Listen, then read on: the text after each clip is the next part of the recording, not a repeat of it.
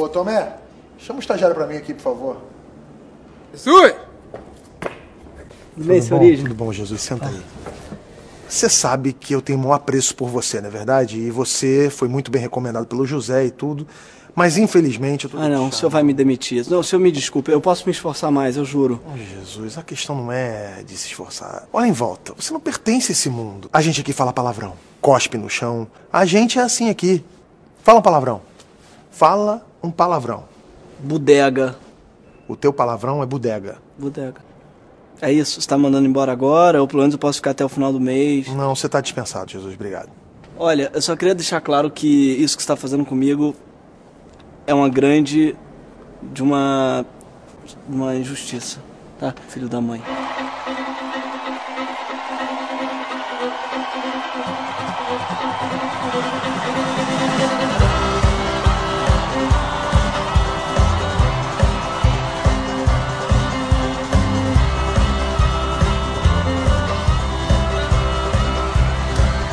Fala galera que está nativa, eu sou Elias Neto e bem-vindos ao Cipocast número 25. Alô galera que está nativa, eu sou o Miquel Ferreira. Eu sou o Jonathan Almeida e vamos com mais um Cipocast com o tema A Humanidade de um Deus. É isso aí, gente, vamos falar um pouco desse louco paradoxo, um Deus que foi verdadeiramente homem. Olha aí. Olha aí, gente, sábado amanhã, dia 20 de junho, quer dizer, se você está ouvindo aí dia 19 de junho, é óbvio. Amanhã, 20 de junho, o Ministério Paixão e Compaixão Igreja na qual eu congrego vai estar realizando a festa country. Maiores informações na descrição desse podcast. E para entrar no clima dessa festa, vamos de som da mesma pegada.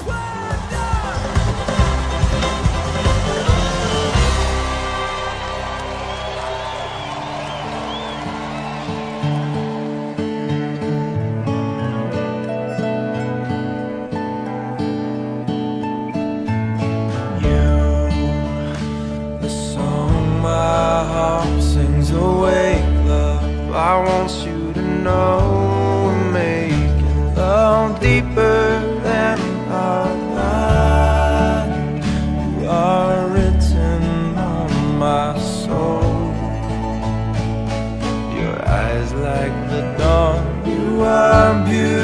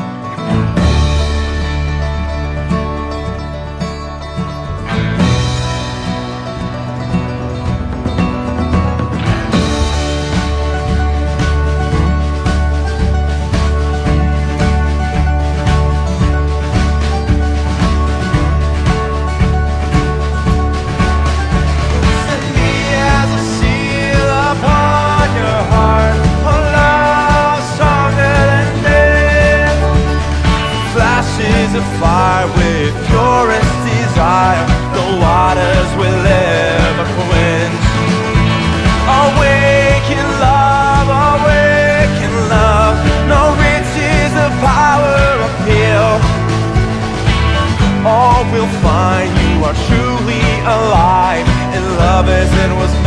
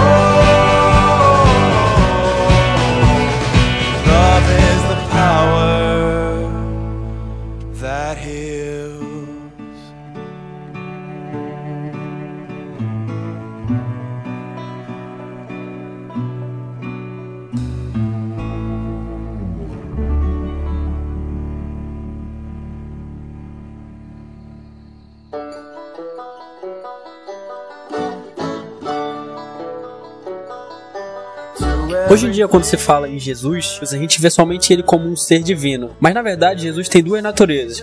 Ele é Deus, bem como ele também foi um homem na Terra. Ele pensou como um homem, ele pisou no chão. Então a gente pode enxergar Deus como um ser humano também.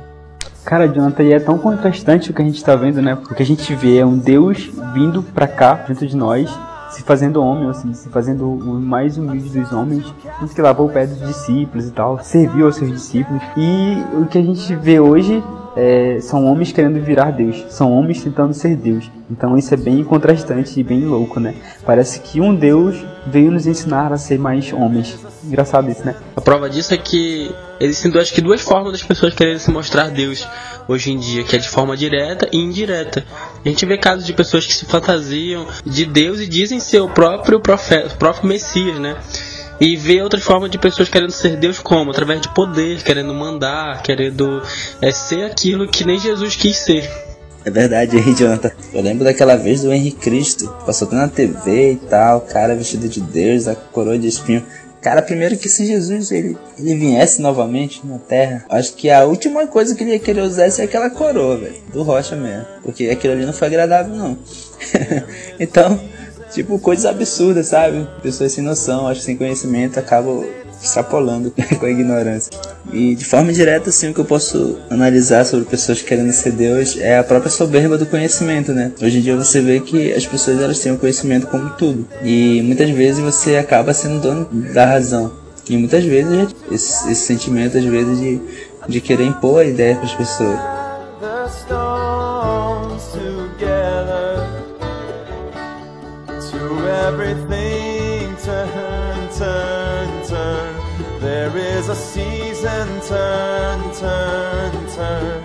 Eu acho que, que o fato mais claro de se ver que Jesus realmente foi um homem é que a humanidade de Jesus ela é mostrada no ato em que ele nasceu como um bebê, de, de uma mãe humana.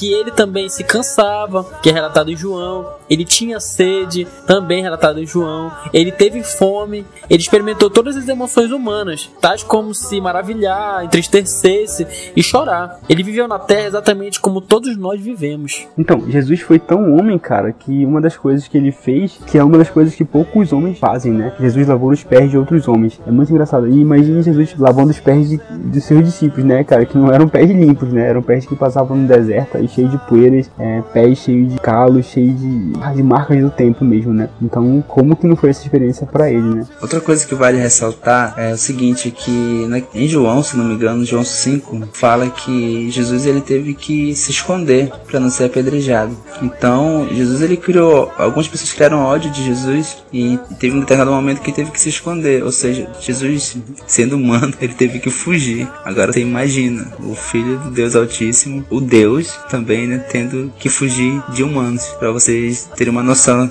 de como é que eram as coisas.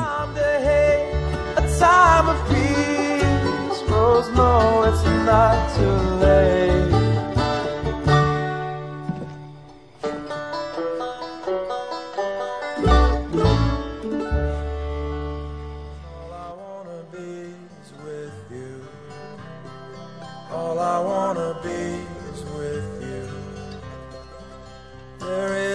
nothing matters.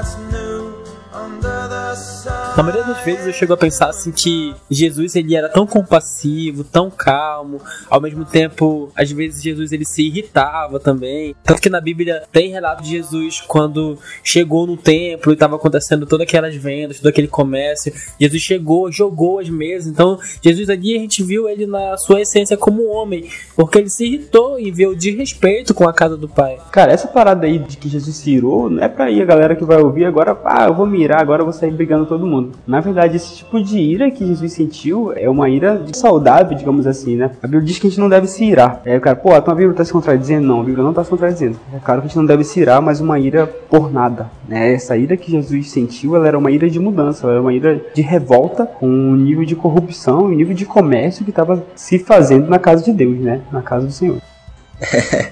Se a gente for ver na Bíblia, é verdade mesmo, Jesus ele se irava, não só naquela clássica do templo, né, que ele se irou lá com a galera que tava vendendo as coisas, ele começou a bater, imagine só Jesus batendo. Cara, Jesus ele tinha mão grossa, meu.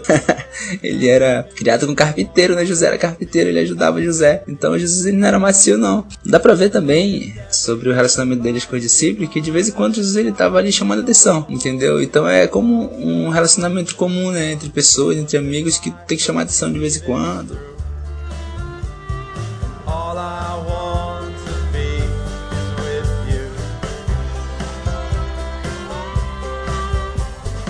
Segundo um, um site chamado Fatos Desconhecidos, eh, eles afirmam que Jesus ele pode até ter sido negro, né? Aí vai de cada um o seu entendimento, se for pesquisar. Mas é algo engraçado, né? Porque no site diz que bem assim, que a Bíblia afirma que Jesus ele nasceu em Belém de Judá, no tempo do rei Herodes, né? Ou seja, isso aí, conforme o site, deixa bem claro que o local de nascença seria a África, que só foi separado do local em 1859, quando o canal de Suez foi construído em Israel e passou a delimitar áreas diferentes. Desde então, culturalmente, geograficamente e antropologicamente, o continente ele foi separado do país, que passou a pregar sua cultura semita, ou seja, praticamente oposta dos árabes que haviam ocupado a região anteriormente e hoje fazem parte da área do chamado Oriente Médio. Então, assim, o site é um fato de conhecidos, então ele sempre faz essas coisas, então você vale pesquisar a fundo e, e saber se, se realmente pode ser ou não pode ser, né? A história em si, no passar dos anos, tem muitas controvérsias e a Bíblia nunca deixou claro assim, ah, Jesus ele tem tal altura, ele é gordo, ele é magro, então ele deixa esses vestígios em cada texto e aí a gente vai é, é, criando o aspecto físico de Jesus. É, teve uma teoria do, do filósofo Arthur de Gobineau, de Gobineau para alguns, que ele pregava essa, essa ideia né, de genealogia que o pessoal ali da Europa eles eram pessoas superiores, que eles que tinham que civilizar as outras. Ele se baseava na questão de, de Darwin, né, das de espécies e subespécies. Para ele, ele, ele dizia que os europeus, entendeu, era a raça superior e eles tinham que comandar as outras raças. Então, baseado nisso, claro que a igreja não ia vender uma imagem de Jesus moreno, porque aí teria uma contradição. Naquela época, é, o cristianismo ele sempre foi muito forte, então a imagem de Jesus tinha que ser europeia, para poder ele, essa ideia, passar essa ideia para as pessoas de que Jesus ele era realmente branco de olhos azuis, entendeu? Tipo o, play, o playboyzinho. Entendeu? Aquilo ali é uma imagem comercial, né, cara? Jesus assim, loiro, branquinho e tal, é, de olhos azuis. Isso é uma imagem super mega comercial. É um Jesus mais fácil de vender. É isso que a gente pode dizer. É um Jesus mais fácil de vender. Porque, na verdade, a Bíblia diz que, que Isaías ali, 53, que ele não era bonito, né? Não tinha uma, uma aparência agradável. Então, Jesus provavelmente não era um, um galã da época. Cresceu sim em estatura e graça, mas ele não era necessariamente uma pessoa bonita. Pelo menos não é o que Isaías diz, né? Quem sabe Jesus era negro mesmo, né? Mas com certeza não era daquela forma como a gente vê aí. Inclusive, uma curiosidade, se você digitar aí no Google Sananda, né, S-A-N-A-N-D-A, é, dizem que Sananda é um deus e tal, da luz, e se você digitar, vai vir aquela imagem lá. Fica aí pros, pros curiosos.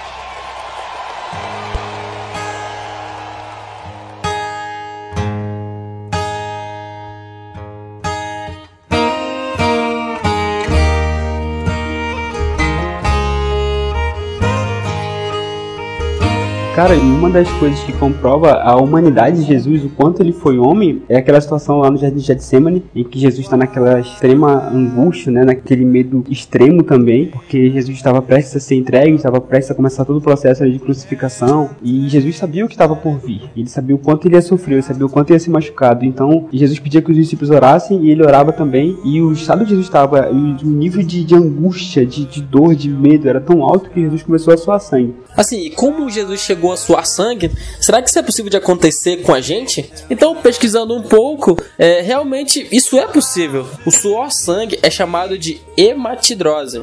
Essa reação é produzida diante de condições excepcionais. Para provocá-lo, é necessário uma fraqueza física acompanhada de um abatimento moral violento causado por uma profunda emoção, por um grande medo. Então a gente sabe que Jesus Cristo realmente ele passou por um forte abatimento. E pessoal, sabe o que eu lembrei? Foi do. Não sei se vocês já viram o trailer aí do Batman vs Superman, em que o Superman e tal tá bombando pra caramba, né? E aí o Batman. O trailer mostra isso, né? Que o Superman tá bombando e tal, tá sendo quase visto como um deus, tá sendo visto como um deus lá no trailer. E aí de repente tem uma hora que o Batman tá de frente pra ele, e aí Batman pergunta assim: Você sangra? Né? Porque Deus não sangra, né? Um deus não sangra, você sangra?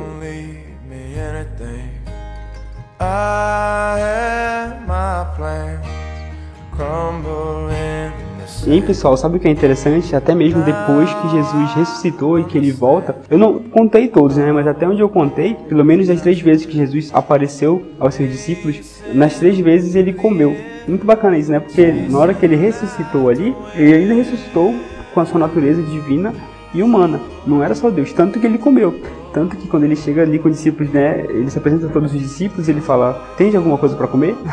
Outro momento também, quando ele vai no caminho, encontra dois discípulos no, no caminho para Emaús, e que ele começa a explicar e tal, perguntando ali o que foi que tinha acontecido para os discípulos. E aí os discípulos convidam ele, você não quer ficar com a gente? Já tá tarde. E aí ele novamente come ali, tanto que ao repartir do pão ele some. E na outra vez, em outro momento que ele aparece é quando os discípulos estão pescando, que é até aquele, aquela situação lá em que Pedro tá tão à vontade que tá meio quase nu ou tá nu, e ele se joga no rio com vergonha do Senhor. E Jesus tá ali esperando na praia, com as brasas já, e um peixinho, já esperando a galera para comer. Ou seja, então Jesus comia demais, velho, então vamos comer. Elias.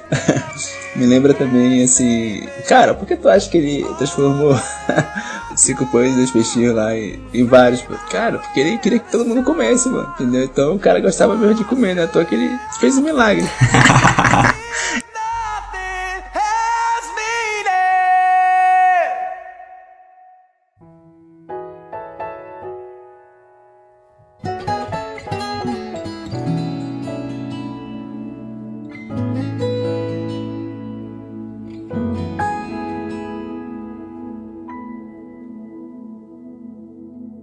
Galera, outro ponto interessante que a gente precisa comentar aqui é que as pessoas, muitas delas não sabem, ainda não, não pensaram em relação a isso, mas Jesus também experimentou o sentimento de luto, né? Eu digo isso porque é, teve um momento, acho que ali em Mateus, Mateus 14 fala bem, é que quando os discípulos de João, João Batista, que é, que é primo de Jesus, que foi o cara que anunciou a vida de Jesus, foi morto, os discípulos dele vieram é, anunciar Jesus, dizer, ó, João Batista está morto. E aí a Bíblia conta que Jesus se retirou para um lugar deserto, num barco, né? A fim de ficar só. Quer dizer, Jesus estava naquele momento ali experimentando o sentimento de luto. Muitos de nós já perderam entes queridos, já perderam pessoas queridas, e às vezes fica se perguntando tal, por que Deus fez aquilo, mas Jesus também experimentou o sentimento de luto. Mas o comportamento de Jesus em relação ao sentimento de luto é muito, muito bacana, porque mesmo ele tentando se isolar, tentando ficar sozinho, a multidão foi atrás dele, e aí ele percebe aquela multidão ali como uma ovelha sem pastor, né? Ele vê isso ele, e ele se move de compaixão, e a compaixão de Jesus é tão alta, tão grande, que a compaixão sobrepõe o sentimento de luto. Isso é muito bacana. Isso mostra também quanto homem Jesus era, porque ele experimentou até o sentimento da morte de uma pessoa querida. Vale ressaltar que Jesus, ele sempre deu preferência né, aos necessitados. Isso mostra a grande compaixão que ele tinha sobre as pessoas. Tanto é que quando ele ia o templo tinha a porta famosa, e a porta das ovelhas. Ele entrava pela porta das ovelhas, onde é, você encontrava as pessoas que estavam lá, as pessoas que estavam que eram paralíticas, que tinham necessidade, que estavam doentes. Jesus ele ia lá justamente para suprir a necessidade dessas pessoas.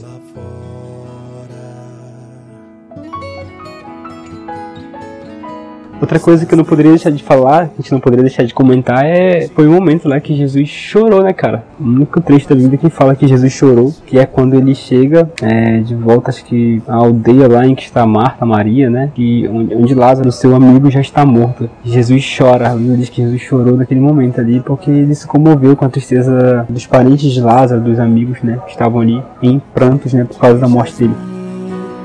vai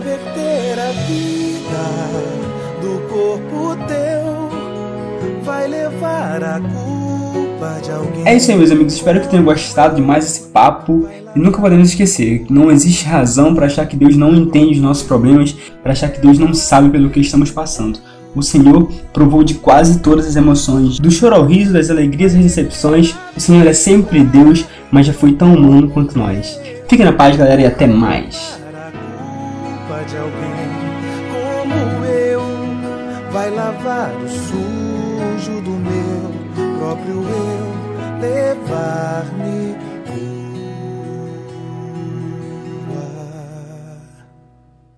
Deus.